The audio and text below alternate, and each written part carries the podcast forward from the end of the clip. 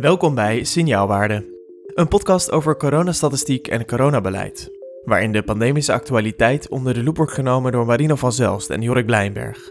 Vandaag bijgestaan door viroloog Marion Koopmans. Mijn naam is Maarten van Woerkom en dit is aflevering 15 van Signaalwaarde.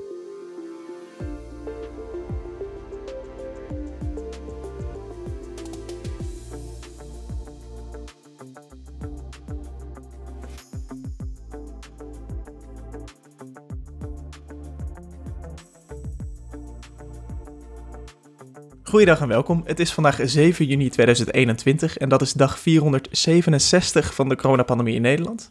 En um, Jorik Marino, uh, we hebben nu 15 afleveringen, dit is de 15e aflevering van Signaalwaarde. En waar maken we nou een podcast over? Een virus? Ja, signaalwaardes en een virus. En een virus, ja. En uh, we hebben best wat experts gesproken, maar wat voor een expert hebben we nou nog niet gesproken uh, binnen de podcast? Die gaat over een virus. Ja, de viroloog. Viroloog. Exact, dus hoog tijd om uh, die op te zoeken. En uh, nou ja, ik denk dat we een van de meest betrokken virologen bij um, uh, de coronapandemie in Nederland eh, mogen verwelkomen in de podcast. Bij ons aangeschoven is eh, Marion Koopmans. Welkom. Ja, goeie avond is het, hè? Ja, ja goeie avond inmiddels. een uurtje of vijf is het. Hoe is het mogelijk? Zo lang en dan geen viroloog? Nee, ja. Moeten we beginnen misschien met een klein excuusje daarvoor? Ja, uh, bij deze. Marion, um, uh, vooraf zei je dat we mogen tutoyeren en je bij de voornaam noemen. Dus dat ja. uh, noem ik graag nog even. Je bent werkzaam als hoogleraar virologie en hoofd van de Viroscience aan het Erasmus MC in Rotterdam. En daarnaast vast uitgenodigd expert bij het Outbreak Management Team in Nederland. Lid van de Gezondheidsraad, WHO-adviseur, Um, en medeoprichter van het Pandemic and Disaster Preparedness Center. Um, een hele hoop uh, activiteiten, een hele hoop taken. Ik ben wel benieuwd, hoe ziet jouw werkdag eruit? Uh, ja, die hangt een beetje vanaf waar die zich afspeelt. Dat is gedeeltelijk thuis, net als iedereen. want wij sparen de ruimte op de afdeling voor de mensen die echt in het lab moeten zijn. En uh, wel ook af en toe op de afdeling, want uh, je wilt toch echt gewoon een beetje voeling houden. Uh, maar dat betekent dus dat ik of s ochtends opsta en beneden achter de laptop ga zitten, of in, in een auto stap. En dat dan vervolgens eigenlijk voor een belangrijk deel van de dag in, in Rotterdam doe. Um, en mijn dag is ja, erg bepaald door allerlei overleggen. En die overleggen die gaan momenteel de hele wereld rond. Om, vanwege de verschillende ja, dingen die, die wij doen en waar ik bij betrokken ben. Dus dat gaat voor deel over de, de overleggen rondom de situatie in Nederland, de situatie bij ons in Rotterdam en in het ziekenhuis, waar we natuurlijk uh, dingen doen.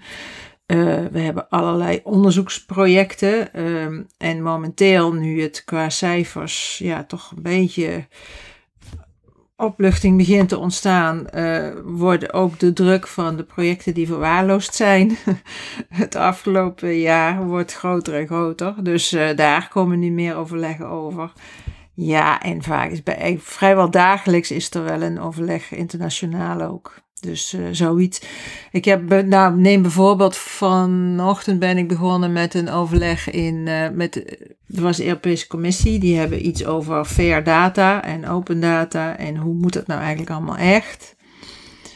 En vanavond heb ik nog gezondheidsraad en dan is het 11 uur. Dat is een beetje mijn gemiddelde werkdag.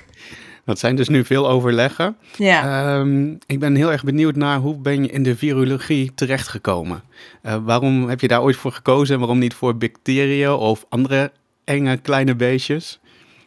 Nou, dat was eigenlijk vooral vanwege een uh, heel inspirerende viroloog. Dat was uh, professor uh, Horzinek, die werkte bij diergeneeskunde.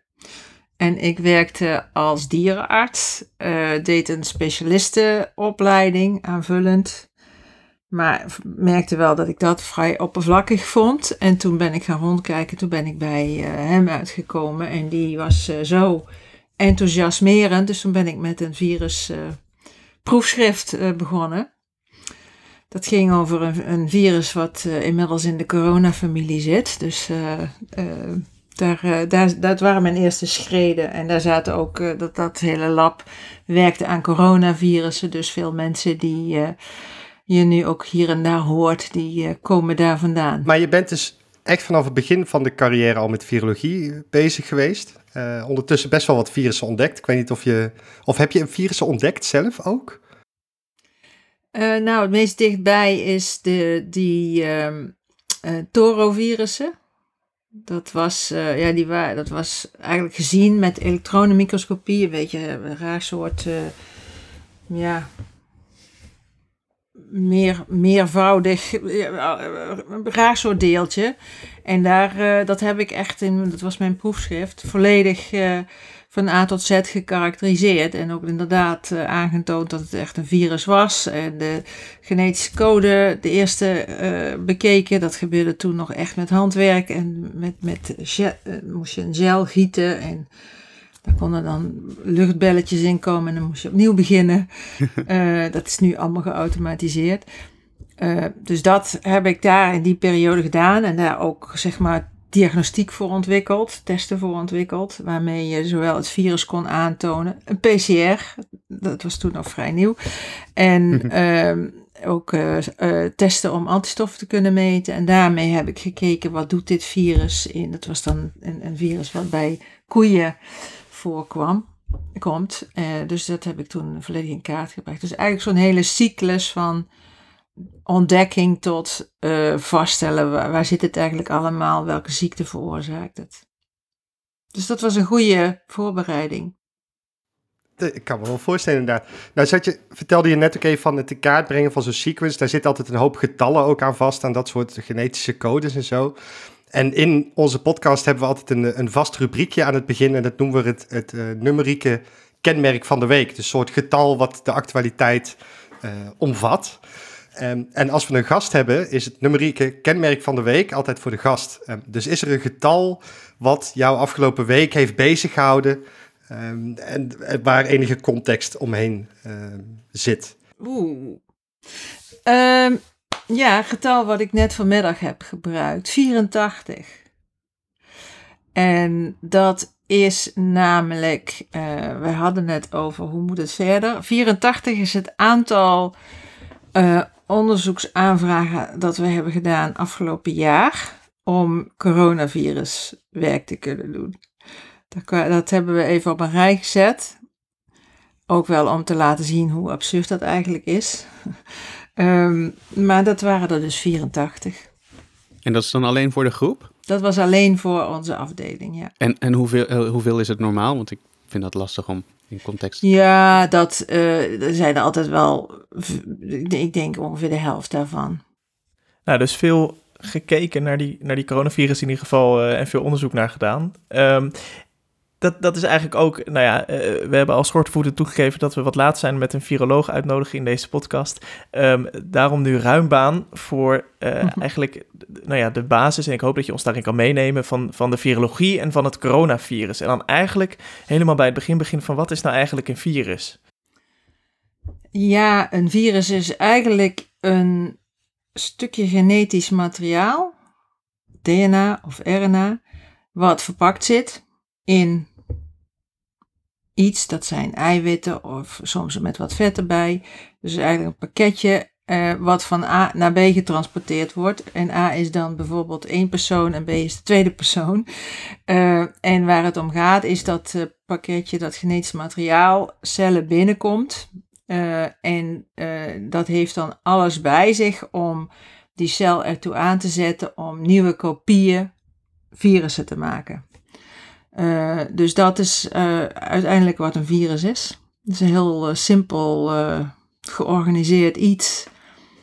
maar toch kan het ons enorm parten spelen. Ja. zoals het coronavirus doet, SARS-CoV-2. Um, ehm, het betekent trouwens, er is dus ook een SARS-CoV-1 geweest, ja. SARS-CoV. volgens mij uit 2003. Um, uh, hoe verschilt nou zo'n virus zich dan? Weet je, echt, is, het is een vrij simpel dingetje. Hoe verschilt zich dat dan uh, ten opzichte van elkaar? En waarom hebben we van een verkoudheidsvirus minder last dan van een coronavirus, wat eigenlijk nou ja, de hele wereld bijna plat ligt? Ja, dat is een hele grote vraag. Dus we hebben, als je kijkt naar uh, SARS-CoV-2, dat is dus inderdaad, de, dat, dat zat in het eerste de eerste publicatie uit China, al in januari, stond de eerste stamboom eigenlijk. Die liet zien op grond van die, die, die, die, die kenmerken van het RNA van dit virus, waar, het, waar in de familie van de coronavirussen dit virus zit.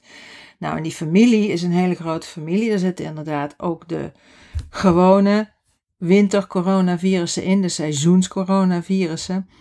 En daar zitten SARS in, SARS-CoV-1 en MERS, een virus wat we uh, weten dat in dromedarissen zit en ook ernstige longontsteking kan geven. Nou, waarin nu wat, wat zowel SARS-1 als SARS-2, zal ik ze maar even noemen, doen, is die kenmerkende hele heftige longontsteking. Dus, en dat is echt anders dan wat we zien met de, uh, de, de winter, dus de verkoudheidscoronavirussen.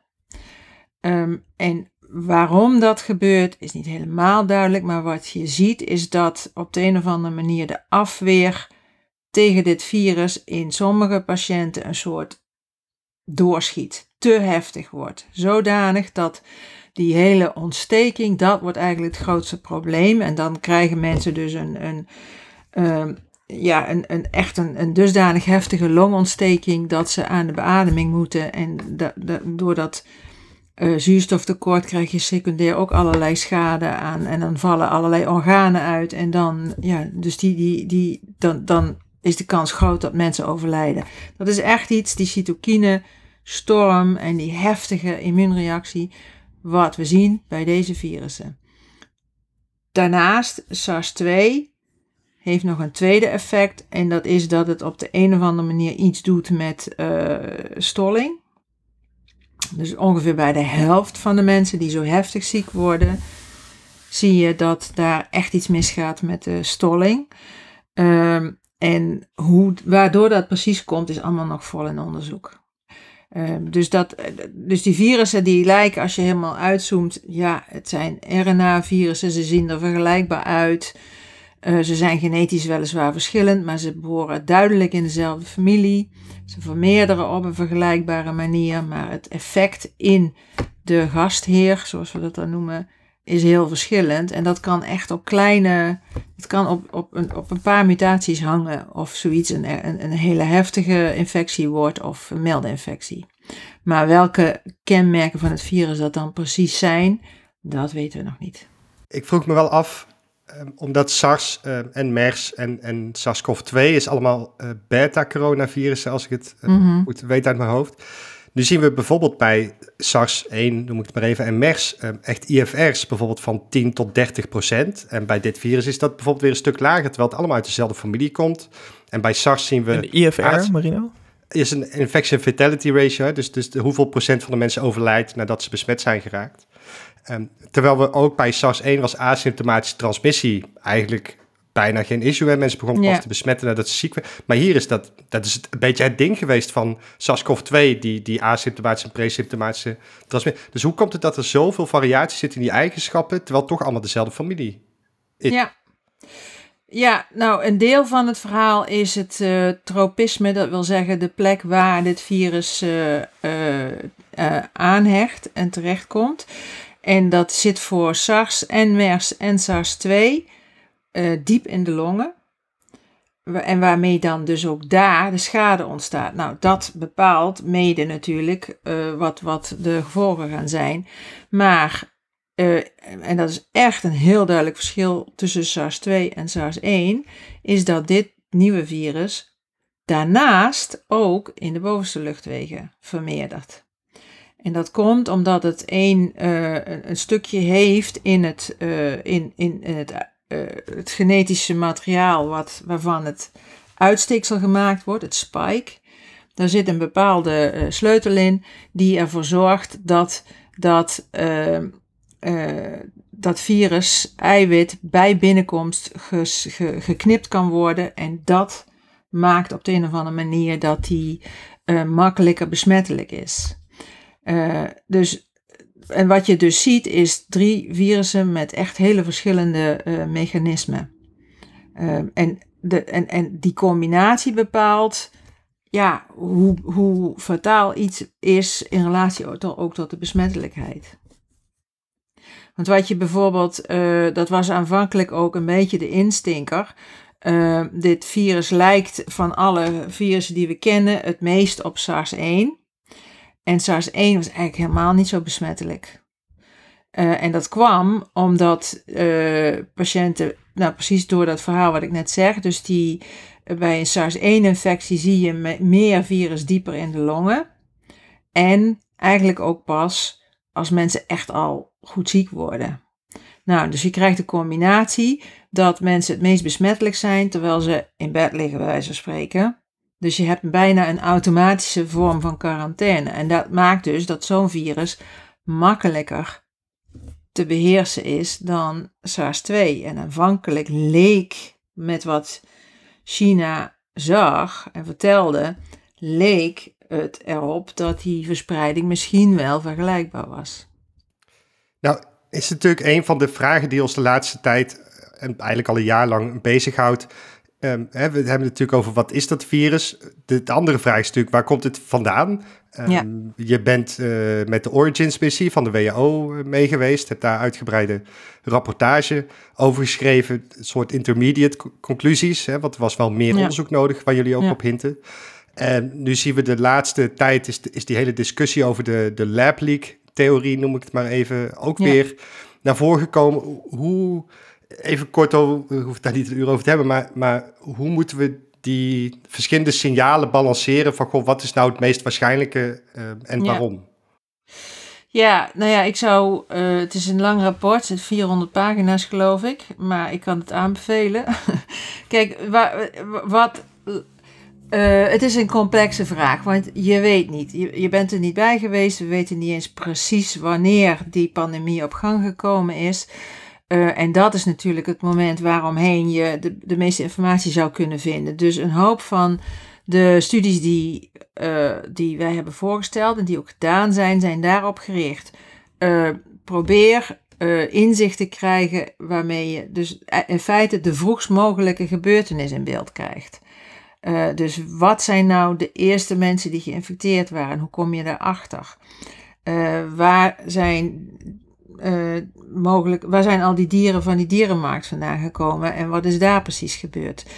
Want pas da, want daar, dat zijn, dus je wil eigenlijk de, de zo vroeg mogelijk uh, geïdentificeerde patiënten hebben en dan kun je zinnig gaan vragen van wat zijn jouw contacten geweest, waar, wat voor werk doe jij, werk je in een lab bijvoorbeeld, of werk je op een dierenmarkt, of heb je een contact met een, uh, zit je in het wild, dat soort dingen.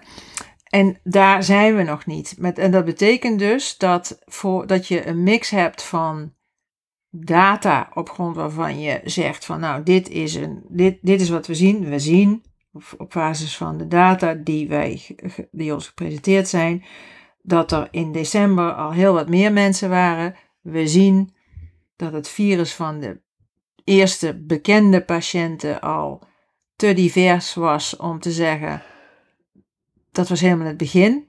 Dus 1 en 1 is 2. Je moet nog een stap verder terug. Dus je, weet, je bent nog niet bij de vroegste gevallen.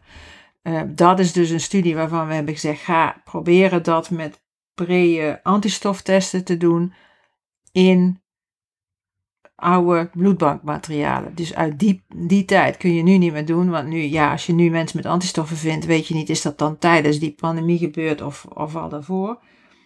Dus dat is de volgende stap. En dan kom je misschien hier en daar een clustertje tegen waarvan je zegt, daar moet je bovenop duiken.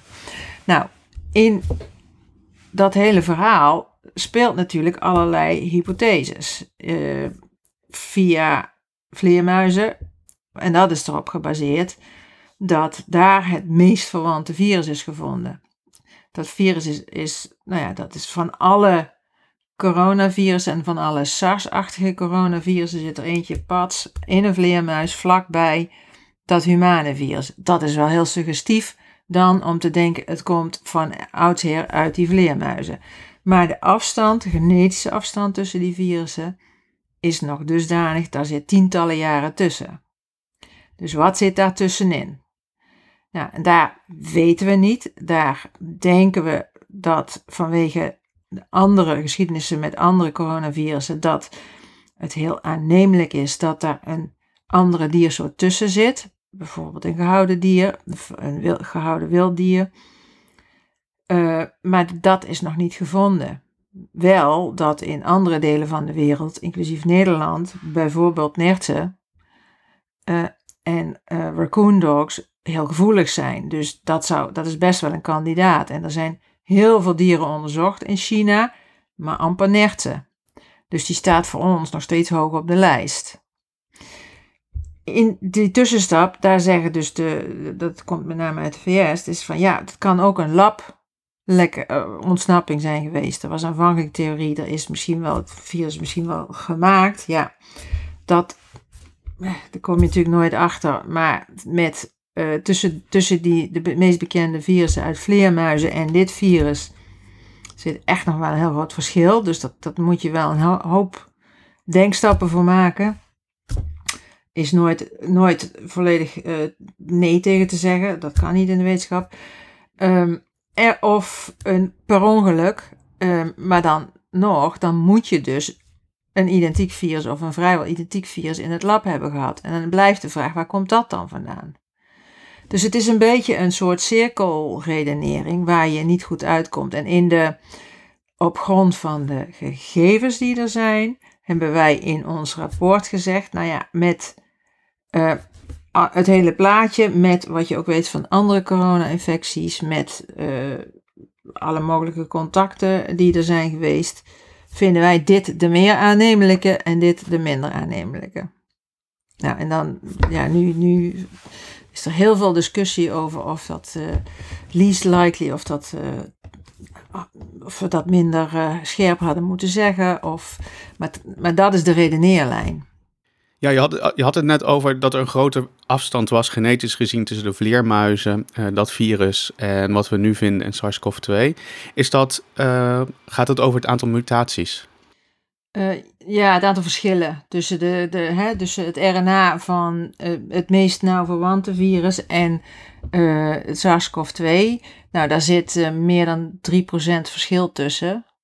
Dat zijn 30.000 bazen, dus ga maar na. Minstens 900 verschillen, hè? Ja, juist. Ja, we zien ook dat het virus nu nog steeds aan het muteren is, constant. Mm -hmm. We hebben ook de verschillende varianten.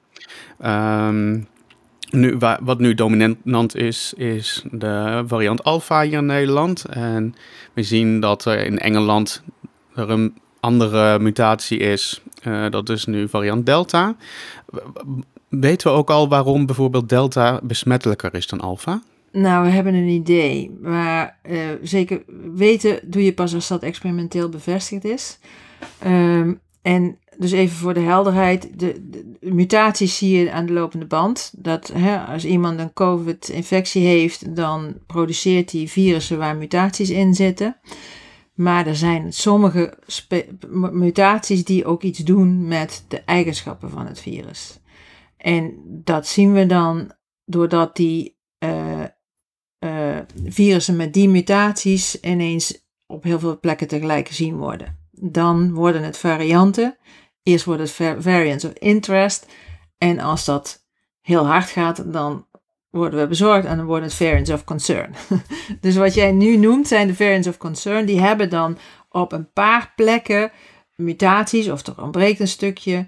Um, en dat zit dan dus voor delta, uh, zie je nu op basis van de epidemiologische gegevens dat die eigenlijk lijkt te winnen hè, van alpha, de vroegere Britse variant. Um, en genetisch heeft hij bijvoorbeeld een verandering op een plek die te maken heeft met dat, uh, dat, dat uh, knipproces, wat, wat gebeurt tijdens de infectiecyclus. Dus het vermoeden is dat door die mutatie op die plek, ja, op de een of andere manier het knippen makkelijker gaat, of dat dat een gevolg heeft voor de manier waarop dit virus kan uh, verspreiden. En daarnaast kijk je dus naar uh, mutaties op plekken die te maken hebben met hoe goed de antistoffen werken tegen deze virussen. En dat is voor dit virus, uh, zit daar ook bepaalde mutaties, waardoor uh, ja, de antistoffen die er zijn iets minder goed beschermen tegen deze. En die combinatie, ja, dat maakt dan dat die makkelijker kan spreiden. Maar is het dan ook zo dat de, um, de, de vaccins ook minder goed werken. Ja, de, de, dus die antistoffen die werken wat minder, maar daar staat tegenover dat je bij vaccinatie zulke hoge niveaus antistoffen krijgt, dat dat eigenlijk wel kan leiden. Hè? Dus die, er zit een zit bewegingsruimte in. En het tweede deel van die, eh, de, de immuniteit zijn cel, is, cellulaire afweer, dat zijn B-cellen, T-cellen. En daar zie je eigenlijk uh, ten opzichte van die varianten eigenlijk geen verschil. Dus we denken dat die vaccins het eigenlijk nog steeds behoorlijk goed doen. Dat is altijd fijn om te horen, zeker omdat veel mensen ook zeggen van... Um, en dat vraag ik me af of dat bij SARS-CoV-2 ook zo gaat zijn. Is dat hoe langer zo'n epidemie of pandemie duurt, hoe meer mutaties. Maar door meer mutaties denken ze niet dat virussen dodelijker worden of besmettelijker. Uh, maar besmettelijker zien we nu wel. Uh, speelt dat ook nog een rol of kan dat ook nog zijn? Moeten we daar bang voor zijn? Nou, het is, kijk, punt is, er wordt wel eens gezegd hè, van ja, hoe langer dat circuleert, hoe meer muteert, hoe minder, uh, uh, hoe minder impact. Dat weet je gewoon niet. Wat we nu zien, hè, dus inderdaad, we hebben al drie stappen verschil in, of toename in besmettelijkheid gezien. De eerste was tussen ergens februari en maart al. Dus de virussen zoals ze in Azië circuleerden en de virussen zoals ze in Europa uh, losgingen waar, in Europa waren ze al besmettelijker. Dus dat heeft ons ook een beetje misschien, uh, ja, verklaart voor een deel misschien ook wel het verschil met wat er in Azië gezien werd. Tweede stap was dan de, de nu alpha variant. En dit lijkt dan dus weer de derde stap. Dat, dat zou ik als viroloog en ook andere virologen niet meteen voorspeld hebben. Dat je dat soort nou ja, aanjeg-effect zou hebben. Het geeft wel ook ja, het is wel een beetje weer onderbouwing voor kennelijk is dat virus steeds verder aan het aanpassen. Is weer een onderbouwing dat het misschien toch wel gewoon uit dieren is gekomen. Want dat, ja, dat, dat past wel bij dat soort verhaal. Um, en en uh, wat we nu, wat nu gewoon voorbereid wordt, is um, hoe hou je nu de vinger aan de pols? Want hoe besmettelijker, hoe moeilijker uh, in te perken. En dat uh, inperken. Wat daarin ook belangrijk is, is uh, je hebt, nou ja, hoe meer mensen gevaccineerd zijn of anderszins immuun, hoe moeilijker die virussen het krijgen om volop te circuleren. Maar de, de drempelwaarde, nou hebben we een drempelwaarde, die je daarvoor moet hebben om, om echt een goed effect te hebben, die wordt hoger naarmate het virus besmettelijker is. Dus bijvoorbeeld griep kun je al Griepcirculatie kun je al remmen met vrij lage niveaus immuniteit in de bevolking. Voor mazelen moet die heel hoog liggen, omdat mazelen heel besmettelijk is, veel besmettelijker dan griep. Nou, dus, en daar ergens tussenin zie je, zie je dit virus zitten. Ik vroeg me wel af, want je had het, je, we hebben natuurlijk die variants of interest um, en we hebben de variants of concern, dat wanneer we al zorg beginnen te maken. Is er een moment dat we een variant of panic hebben? Hmm. Ja, nou, daar, in theorie. In theorie. Stel, um, en, en het is echt theorie, want ik verwacht dat niet zo snel. Maar stel, je zou een uh, virus krijgen wat en aan de antistoffen en aan de T-cellen ontsnapt. Nou, dat is heel onwaarschijnlijk, want T-celimmuniteit is ook niet zeg maar op één deel van het virus gericht. Dus dan zou er opeens op een heleboel plekken van alles veranderd moeten zijn. Dat is niet heel, heel aannemelijk. Maar iets wat echt ontsnapt aan de vaccinimmuniteit, want dan beginnen we weer van vooraf aan. Dat zou natuurlijk, maar dat is meer een filmscenario dan realiteit. En een tweede is uh, ja, iets waardoor um, de, het de, de infectie virulenter wordt. Iets, iets anders doet, waardoor meer mensen ziek worden. Dus in, bijvoorbeeld, en dan de infection fatality rate drie keer zo hoog. Ik vind wel interessant wat je net zei over dat op het moment dat een virus besmettelijker is, um, de ja, graad van immuniteit om het virus uit te laten doven eigenlijk ook hoger moet zijn. Ja. Um, eerder heeft het kabinet daar 70% over gecommuniceerd. Eigenlijk toen we aan het begin stonden van de vaccinatiecampagne. Is dat nu met de nieuwe varianten die we eigenlijk op zien komen, onder andere in Groot-Brittannië, moeten we dat getal niet naar boven bijstellen? Ja, dat moet dan omhoog. Nu zijn dat natuurlijk ook nooit harde getallen, hè? maar het is een gewoon simpele reeksom van 1 min 1 gedeeld door de R-waarde. Dat is, dat, en dat is dan die drempel. Nou, die R-waarde is dus bij die eerste stap naar schatting van, van 2,5 naar 4 gegaan. Nou, voor die delta-variant zou het meer richting de 6 gaan.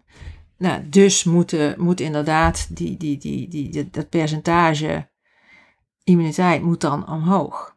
En kan het dan nog helpen als we dan eventueel ehm, eh, andere vaccins krijgen? Verwacht je dat, dat er andere vaccins komen ten aanzien van de varianten? Dat zou kunnen. Dus er zijn twee dingen. Dus wat je verwacht is, uh, dat heeft dus te maken met dat we eerder ontsnapping zien aan antistoffen dan aan T-cellen. Nou, die antistoffen die beschermen ook u tegen überhaupt geïnfecteerd worden. Dus wat zou kunnen is dat je dan uh, wat makkelijker zogenaamde stille infecties krijgt. Dus je bent gevaccineerd, je wordt niet ziek, minder ziek. Uh, maar je ziet wel uh, dat het virus binnen kan komen en kan vermeerderen en kan spreiden.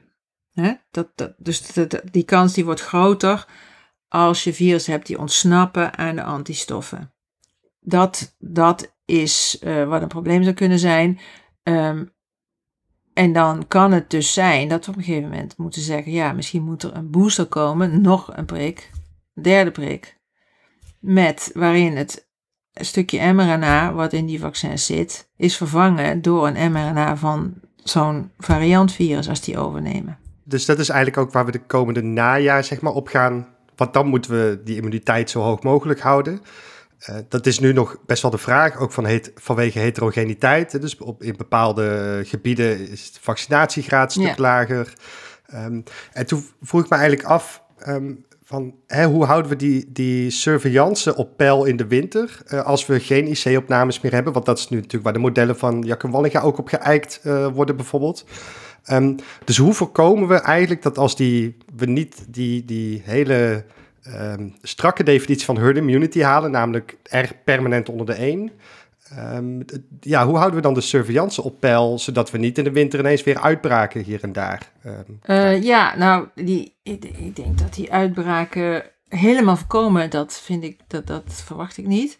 Uh, maar, maar dat wordt nu voorbereid van hoe gaan we dat doen. Dus we hebben van oudsher de griep surveillance, die werkt met een netwerk van huisartsen die elke week turven hoeveel patiënten ze zien met griepklachten en daar ook een, bij een deel van hen uh, laten testen. En die worden dan getest op alle mogelijke virussen. Nou, daar, daar zit uh, SARS-CoV-2 al bij. Dat gebeurt al.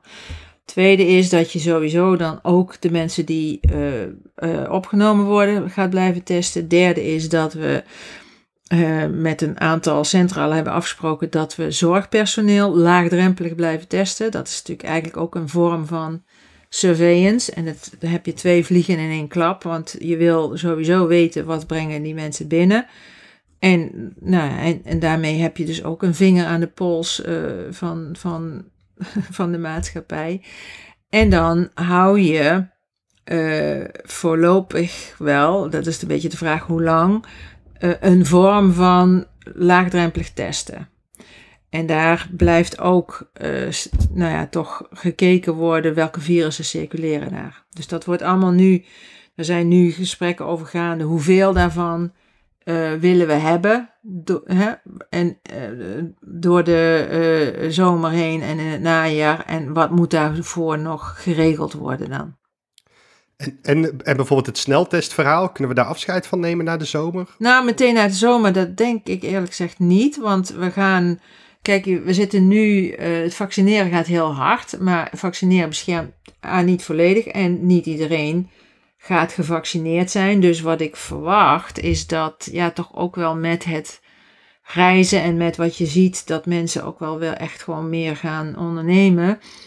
Uh, dat we uh, toch ook wel weer wat meer circulatie gaan zien. En misschien in de zomer een herhaling van wat we vorige zomer hadden. Dat je toch wel weer import krijgt van, van virus terug.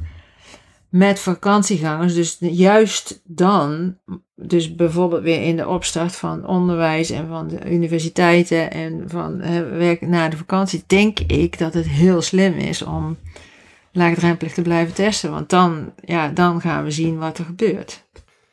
In dat kader hebben we natuurlijk ook de vaccinaties uh, reduceren infecties een hoop, ernstige mm ziekten een hoop. Uh, er is nu, en daar schreef het OMT ook wat over, er zijn aanwijzingen dat de transmissie voor een deel uh, vermindert.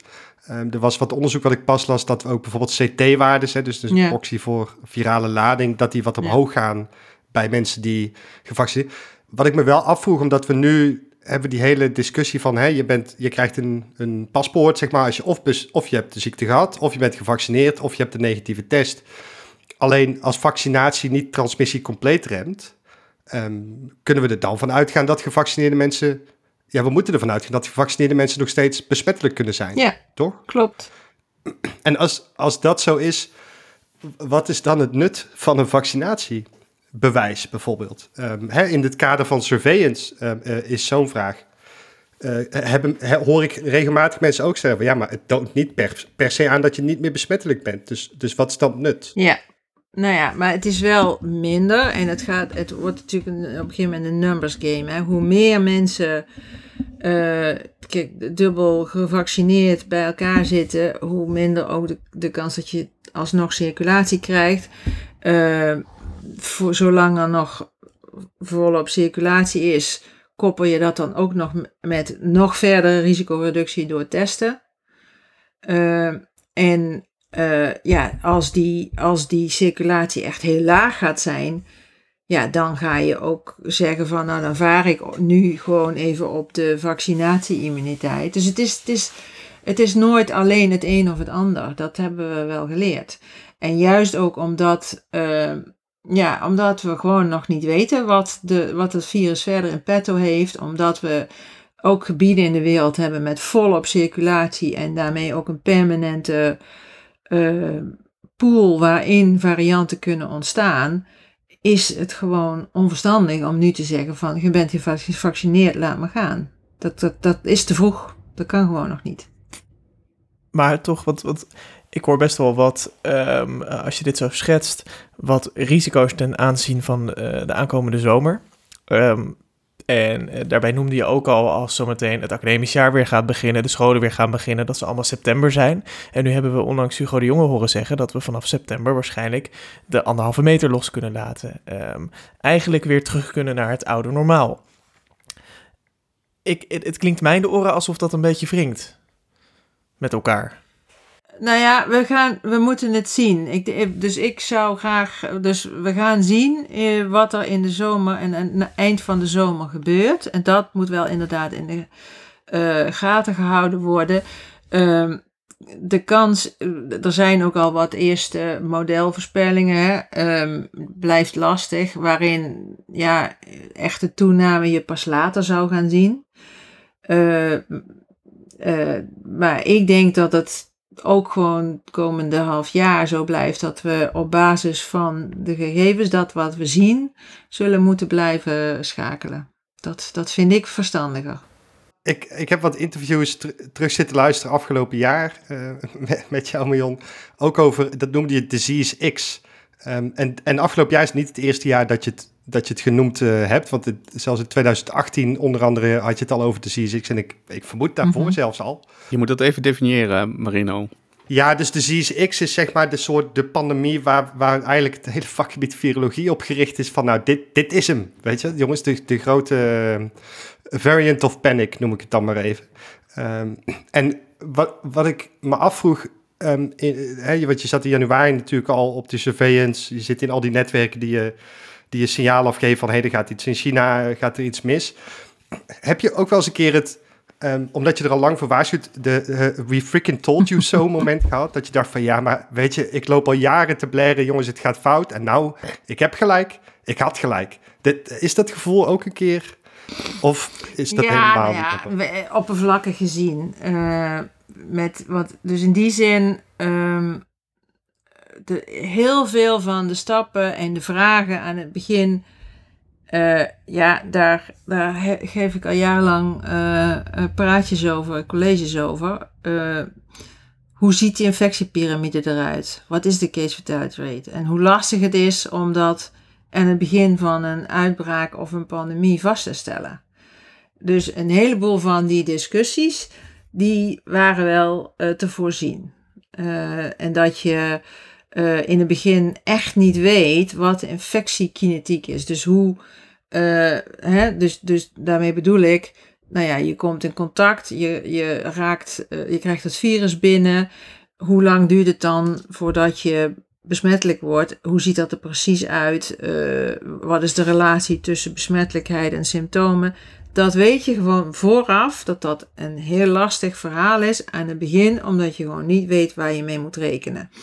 Uh, en daarom zijn er ook netwerken die zeggen we moeten in het begin van zoiets meteen uh, uh, klinische protocollen. Je moet, wil eigenlijk meteen patiënten heel goed volgen, liefst elke dag, zodat je meteen weet, doe dat bij 50 mensen en dan weet je hoe dat virus zich gedraagt in een patiënt.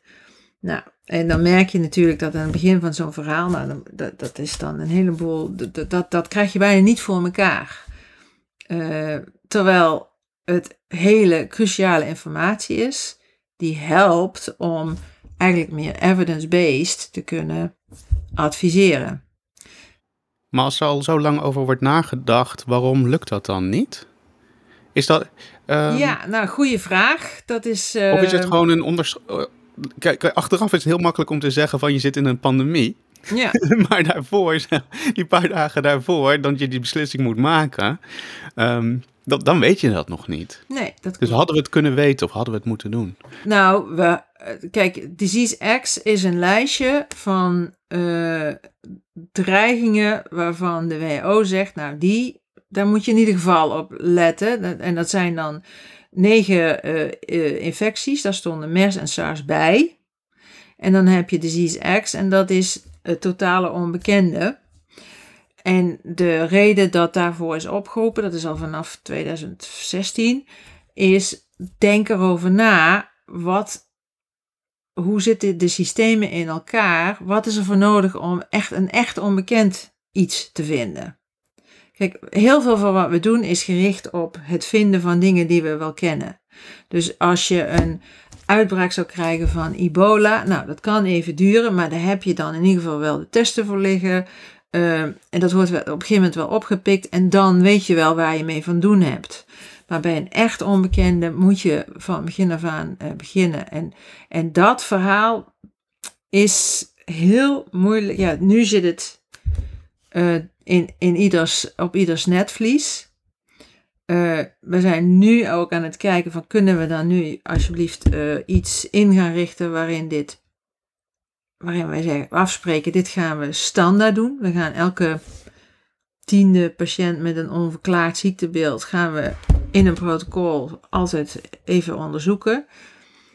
Uh, de vraag is of dat, of hè, als alles achter de rug is, of daar, of daar weer animo voor is. Want dan is dat geen prioriteit meer.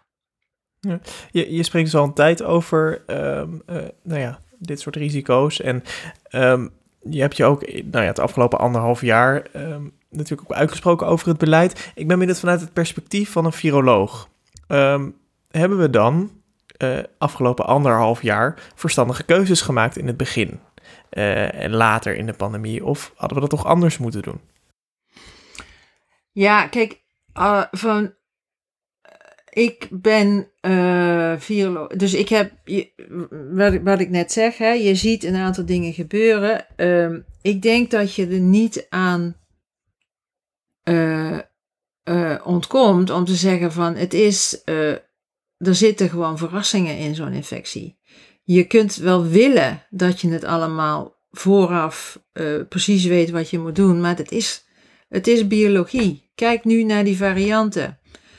Uh, hadden we, wel, we hadden wel verwacht dat er varianten zouden ontstaan. Verwacht dat je uh, op een gegeven moment iets met je vaccins zult moeten.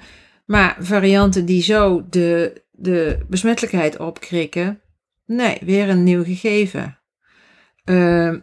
Een virus wat hop in de nertsen allerlei problemen veroorzaakt. Ja, weer een nieuw gegeven. Dus je, blijft, je kunt, je kunt wel Hadden we daar nog niet anders op moeten anticiperen? Want, want het feit dat je, je zegt eigenlijk al, ik, we weten dat er eh, verrassingen kunnen zitten Ja. in zo'n Ja. eh, in zo'n pandemie. Dat, dat is een feit. Ehm, we, we weten dat een virus gaat muteren. Eh, het feit dat je verrassingen kent, het feit dat je weet dat er ehm, mutaties komen, eh, is er dan op een goede manier gehandeld? Ja, dat, ik, ik weet niet waar je aan denkt. Kijk, wat de, discussie die je wel eens hoort, hè, had eh, bijvoorbeeld. Nee, ik, denk- ik denk niet direct ergens aan, maar ik ben benieuwd wat, wat een viro, zeg maar, vanuit virologisch perspectief, eh, of dat strookt met het, uiteindelijk is het kabinet dat een beslissing Ja. maakt en is het, is, het, is het dat aan de politiek. ja. Maar ik ben benieuwd eh, in hoe, hoe zich dat verhoudt naar eh, iemand die de virologie goed kent. ja, dus die, de, de, er zijn een paar momenten. Dus, dus bijvoorbeeld voor mij echt een moment was begin maart. Toen eh, in Brabant werd gezegd, nou ja, ja, de carnaval gehad, iedereen is verkouden. Dat heb je altijd na carnaval. Eh, maar wel besloten werd om eh, in het weekend tien, meer dan duizend mensen zorgpersoneel te screenen. En toen bleek, dat toen hebben wij dus ook daar die, virus in kaart gebracht. En toen zag je, nou ja, dit is al een hele dierentuin aan virussen. Dit virus circuleert al volop onder de radar.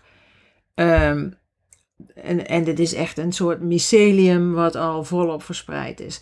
Nou, dat was voor mij wel een soort eh, eh, nou, besef hoe gemakkelijk dit virus verspreiden. Want die mensen zelf, die hadden al, die hadden echt hele milde klachten. Nou, dat is dus zo'n moment dat je zegt, ja, die verhouding tussen heel mild en ernstig is dus helemaal scheef. Dat, dat, eh, dus, en, en dan het moment, daar krijg je, kreeg ik dan wel van, eh, nou, nu moet je echt heel snel schakelen, wil je nog iets kunnen? Nou, dat is toen ook wel gebeurd. De tweede periode was rond de zomer en de derde periode gaat nu zijn. Wanneer je ziet, rond de zomer was het eh, toch het gevoel van eh, het is over. Heb ik zelfs ook nog bij het ziekenhuis gezeten. Jongens, denk erom. Denk, denk ook aan het najaar. Eh, want eh, daar moet je echt serieus rekening mee houden. Ehm, en dat hebben we natuurlijk gezien, dat dat te lang eh, toch, ja, het was logisch dat het, hè, dat het bij de GGD's lag, bij de, bij de veiligheidsregio's, bij de burgemeesters. Maar toen ehm, zagen wij ook aan de hand van het virus sequence al wel gebeuren dat er opnieuw allerlei uitbraakjes op gang kwamen. Maar is dat dan. ehm, ja, ik denk tegelijkertijd ook van ja, zo gaat het wel. Je hebt je observeert, daar moet je dan iets mee, daar moeten besluiten over genomen. En dat, ja, daar zit tijd tussen. Ik heb niet de illusie dat je iets van deze aard, dat we dat hadden kunnen stoppen in Nederland, tegenhouden. Die, dat denk ik gewoon niet. Je zei net ook aan het begin van, hè, we weten niet of het muteert. Eh, nou ja, al die biologische eigenschappen. Ehm, wat we natuurlijk wel weten uit eerdere virusuitbraken, is dat virussen verspreiden van mens tot mens. Dus ik zeg zelf altijd heel gechargeerd, als we met z'n allen op een onbewoond eiland gaan staan, 10 meter uit elkaar, goede ventilatie, dan zijn we binnen twee weken zijn we klaar, zeg maar. En Nieuw-Zeeland is daar een beetje de extreme variant van, zeg maar. Ehm, nou zei je bij de KNW-uitreiking eh, bij, met Jaap van Dissel schetste je ook een verhaal van... Goh, we hebben de soort de westerse aanpak en ik noem die maar even de, de medisch-technologische aanpak. Ehm, en we hebben ook ehm, wel de aanpak gezien... ehm, rondom ebola heeft de WHO er wel aangegeven... we hebben wel een hoop geleerd over community engagement. Ehm, de de eh, risk communication en community engagement groep van de WHO is natuurlijk ook de grootste. Uiteindelijk is het ook een kwestie van gedrag, zeg maar. Ehm, en Ehm, in die ehm, lezing bij de KNW gaf je aan van ja, dat, nou ja, daar moeten we misschien toch maar een paar lessen uittrekken.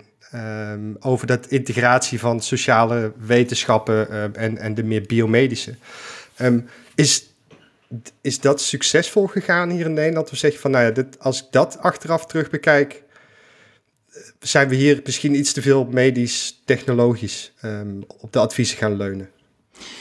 Nou, nee, wat interessant was aan die KNW-discussie is, daar zaten ook uh, mensen die vanuit de geesteswetenschap en vanuit de sociale wetenschap, en die tot mijn verbazing zeiden van wij kijken uh, jaloers naar hoe de medische, zeg maar, biomedische besluitvorming gaat. Want zo'n proces van kennissynthese, dat kennen we eigenlijk helemaal nog niet. Of daar moeten wij nog aan beginnen. Dus dat was voor mij wel echt een verrassende uh, uitspraak. Maar dat is wel wat je nodig hebt. Dus da dat is ook uh, wat uh, ik steeds heb gezegd. Ja, je hebt niks aan één gedragswetenschapper in een OMT. Je moet er dan twintig hebben. En die moeten met elkaar, vanuit de verschillende invalshoeken die je daar ongetwijfeld ook hebben, komen met een onderbouwing. Want dan, uh, dan zet je stappen. En dat is niet, ja, dat, dat, ik denk dat wel gekeken moet worden hoe dat moet. Maar er zijn ook al allerlei mensen die zeggen uh, vanuit de, uh, hè, de chronische ziekte, vanuit de, de wijkgerichte onderzoek. Van jongens, dit is helemaal niks nieuws, want dat speelt bij alle. We hebben gewoon ongelijkheid, in, ook in Nederland, in, in gezondheid, in toegang tot zorg. In, en dus zie je dat ook bij een pandemie terug. Ja, dus daar moet je naar kijken van met hoe verbind je dan dat soort kennisgebieden, maar wel op een manier uh, dat, uh, dat ze met de snelheid die je nodig hebt, met een consensusadvies kunnen komen. Want dat is echt niet eenvoudig. En dat, als, als dat uh, eigenlijk die cultuur er niet is in zo'n vakgebied, is dat nog wel echt werk aan de winkel. Ik heb in een eerdere aflevering wel eens gezegd, een aflevering of drie, vier geleden denk ik, ik zei, weet je, um, als we het OMT-advies afschaffen en het, gedrags, het, advies van de gedragsunit van het RIVM um, één op één overnemen, dan zijn we over een paar maanden ook van de pandemie af. Um, ik ga dit nu even aan jou voorleggen, omdat jij de, de OMT-kant vertegenwoordigt. Zeg maar, hè, de biomedische, zou je daar een rol zien dat je zegt van god, dat gedragsadvies moeten we niet als een soort nabrander erachteraan mikken. Maar je schetst nu eigenlijk ook al, je hebt een soort OMT, maar dan gedrag nodig. Twintig mensen, integratie, allerlei disciplines. Ja. Maar ik, en ik, ik, ja, ik denk dat dat goed is. Maar ik, en ik denk niet dat je gelijk hebt dat je het alleen met gedragswetenschap. Want anders rookte niemand meer, bijvoorbeeld. En dan had niemand overgewicht. Uh, dus uh, daar waag ik toch echt even te, te betwijfelen. Ik bedoel, virologie bestaat ook heel lang en we zitten toch in een pandemie. Ja, maar ik, ik, je hoort mij ook niet zeggen dat dit volledig te voorkomen is. Ik, ik, ik zit even te chargeren. Uit, ja, dat, dat mag. Ik wil gelijk even nog naar het najaar kijken. Uh, zijn er uh, dingen uh, in het virus waar je nog van wakker ligt? Ja, de toegang tot vaccins in de rest van de wereld. Dus de, ja, dat is echt ja, een drama. Is ja, uh, precies. Ja. Ik weet niet of we, we kunnen het natuurlijk sterker uitdrukken, maar dat is volgens mij niet nodig. Natuurlijk even, want dat is natuurlijk heel naar voor um, uh, in de eerste plaats voor de, nou ja, de rest van de wereld, zeg maar. De, buiten de, rijke landen die dit allemaal enorm, um, nou ja, goed en snel met alle middelen voorhanden kunnen regelen. Um, maar heeft het ook zijn weerslag op. Het is natuurlijk een pandemie, dus je kan niet zeggen van, nou ja, uh, wij hebben geld en dus we staan apart en we lossen die pandemie dan wel met z'n allen bij ons in ieder geval op. Want volgens mij werkt een pandemie niet zo. Heeft dat ook zijn weerslag op het Westen? Dat is natuurlijk een beetje egoïstische um, beredenering, maar denk wel een vraag die leeft.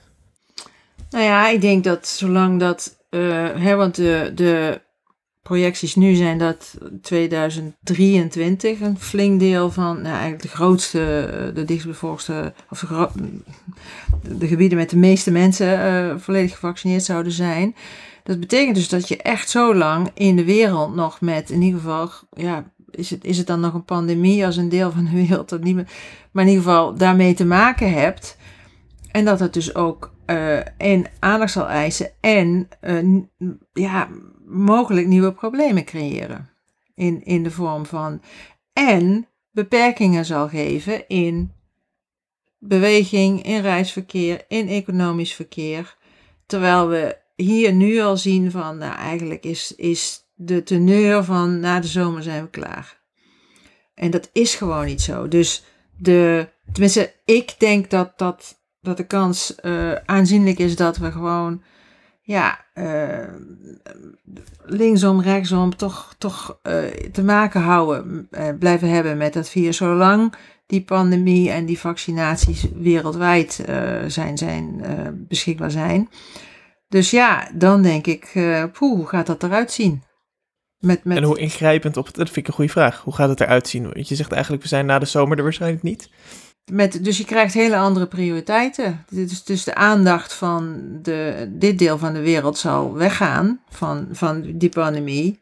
Terwijl uh, een groot deel van de wereld nog helemaal niet klaar is. En dat, dat, dat je vroeg mij uh, of ik wel eens ergens van wakker lig. Nou, daar kan ik van wakker liggen. Een ander thema waar, waar het eigenlijk ook gaat over, we hebben nog langdurig last van, van dit virus, uh, betreft uh, long-covid-patiënten. Um, als ik het, de media in de gaten hou, ben jij een van de um, experts uit OMT die het hardst op de trommel uh, roffelt omtrent long-covid. Um, maak je je daar zorgen, zeg maar? Dus de, de pool long-covid-patiënten die we opbouwen, um, die echt serieus langdurig last van. En hebben we nu een soort Nederlandse schatting van hoeveel long-covid-patiënten hebben? En dan heb ik het, zeg maar, echt over de, de 12 weken en verder um, categorie. Uh, ja, er is wel een. Nou, we hebben niet echt de Nederlandse schatting. Er is wel een, uh, een uh, er zijn een aantal cohorts ehm, en uh, Zonne probeert die ook bij elkaar te krijgen om te zien hoeveel is het nou. Uh, het is een lastig te duiden ziektebeeld hè? en het is ook nog wel de vraag uh, wat van al die langdurige klachten is COVID en wat is ja, wat mensen anders ook wel hadden gehad. Dus dat, dat maakt hem lastig. Uh, maar ik vind wel dat met juist richting bijvoorbeeld de zomer en richting het, het, toch het gevoel van loslaten, dat je daar wel over moet hebben. Hoeveel infecties ga je dan zien? En hè, reken met nou, bijvoorbeeld 1% echt long COVID. Waar praten we dan over? Uh, en uh, ja, en, omdat, en ik denk dat het belangrijk is om dat wel ook over het voetlicht te brengen.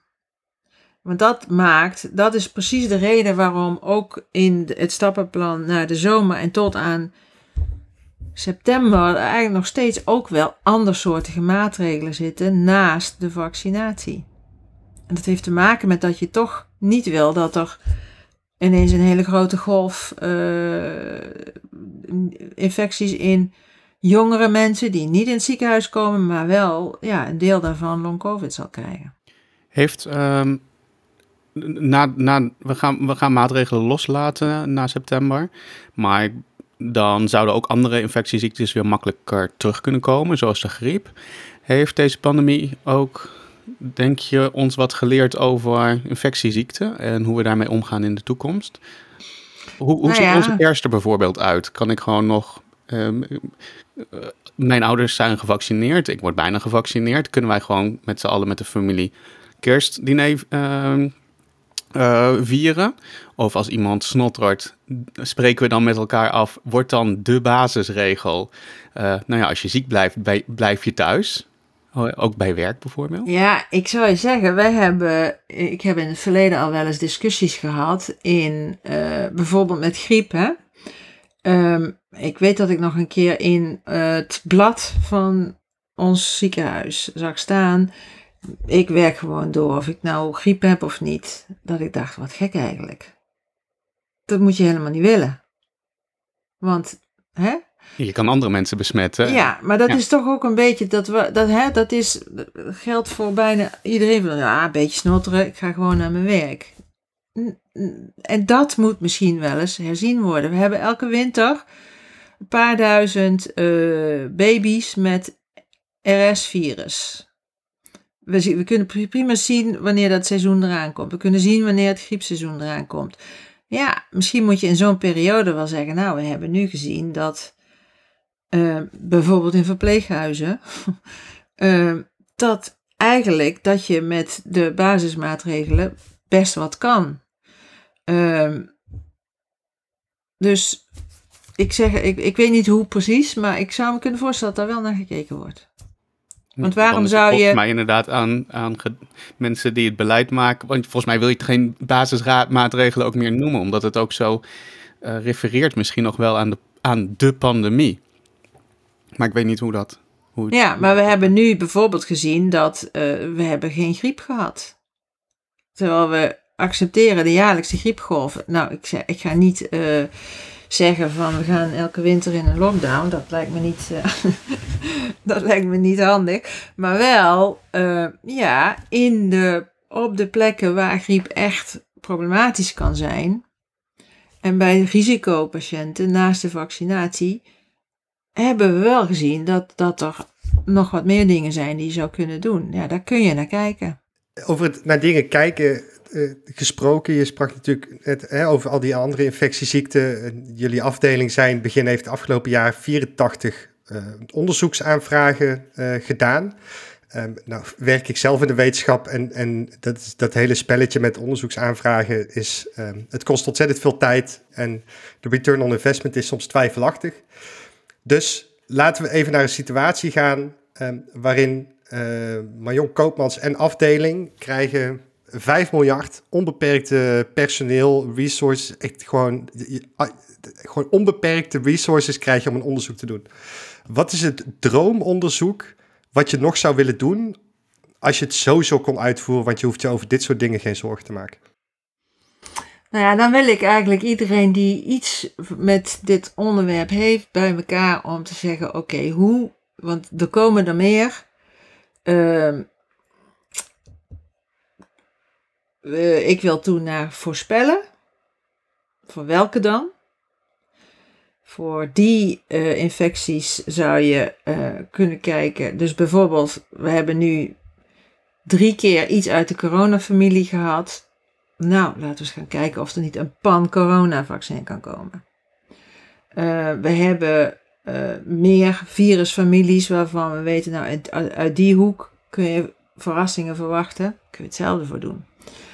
Um, en, uh, en dat dus gekoppeld aan echt voorspellen, maar, maar slim op basis van wat we weten over waar en hoe infecties kunnen, ja, echt maar kunnen, kunnen oppoppen. En daar zou je dan een soort thermometer uh, in, uh, in willen hebben met steden met uh, viroom surveillance, waarin je in het rioolwater gewoon alles meet wat er te vinden is. Voor vroegwaarschuwing, dat is eigenlijk het soort, uh, de, de, richting uh, die ik wil. Dat zijn we ook aan het proberen. Allemaal signaalwaardes afspreken. Allemaal signaalwaardes. Maar gewoon vanuit, het heeft niet zo'n zin om in elk dorp in Nederland te gaan monitoren. Maar bijvoorbeeld als je kijkt in Europa, wat zijn nou als je denkt aan een nieuwe introductie via vogels of via varkens of via. Wat zijn nou dan de plekken waar, gegeven wat je weet over de hele sector, hoe dit in elkaar zit, uh, waar de kans dat als die opduikt, op, dat je hem vindt, het grootste is. Dat zou je willen doen. Mag ik als, als laatste vraag, zou ik heel graag nog uh, één, ding, willen weten. Um, want we zijn bij het einde gekomen bijna van deze aflevering. Maar um, er, het afgelopen anderhalf jaar heeft zich een pandemie ont, ontluikt met een virus. En je bent viroloog, dus dat betekent dat ineens de hele wereld iets gaat vinden van waar jij jaren en jaren voor hebt gestudeerd. En dus iemand die bijvoorbeeld salsa danste, die vindt ineens ook dat hij uh, er van alles van weet. Um, als er nou als viroloog één boodschap is, één ding wat je aan iedereen wil meegeven over een pandemie, over een virus als dit, wat is dat dan? Um, ja, eigenlijk uh, expect the unexpected. Dat is, uh, het, het, is en blijft biologie. We kunnen, we kunnen wel denken dat we slim, slim, slim zijn, maar uh, denk niet dat je wel weet hoe het zit. Ik denk dat we daarmee aan het einde zijn gekomen van deze aflevering. Ontzettend leuk dat je wilde aanschuiven. Bedankt daarvoor. Graag gedaan. En um, dat was deze aflevering van Signaalwaarde. En dat is een podcastproductie van Maarten van Woerkom, naar idee van en mede ontwikkeld door Marina van Zelst en Jorik Blijnberg. Je kunt Signaalwaarde volgen in je favoriete podcast-app, zoals Spotify, Google Podcast of Apple Podcast. En bij die laatste zouden we je dan willen vragen om een review achter te laten, want dat helpt dan anderen weer om deze podcast te ontdekken. We willen onze grote dank uitspreken voor de luisteraars die Signaalwaarde financieel hebben gesteund. Met jullie bijdrage houden we de podcast online en zorgen we voor een nog beter eindresultaat. Financieel bijdragen aan Signaalwaarde kan door vriend van de show te worden. Ga je voor naar vriendvandeshow.nl signaalwaarde en meld je daar aan. Daarnaast is het mogelijk om bij te dragen via een tikkie. Ga je voor naar onze website signaalwaarde.nl en klik op de button bijdragen. Op die website kun je ook je vragen kwijt voor in de uitzending of je feedback insturen, want daar zijn we altijd benieuwd naar. Dit was het voor deze keer. Bedankt voor het luisteren en tot de volgende aflevering.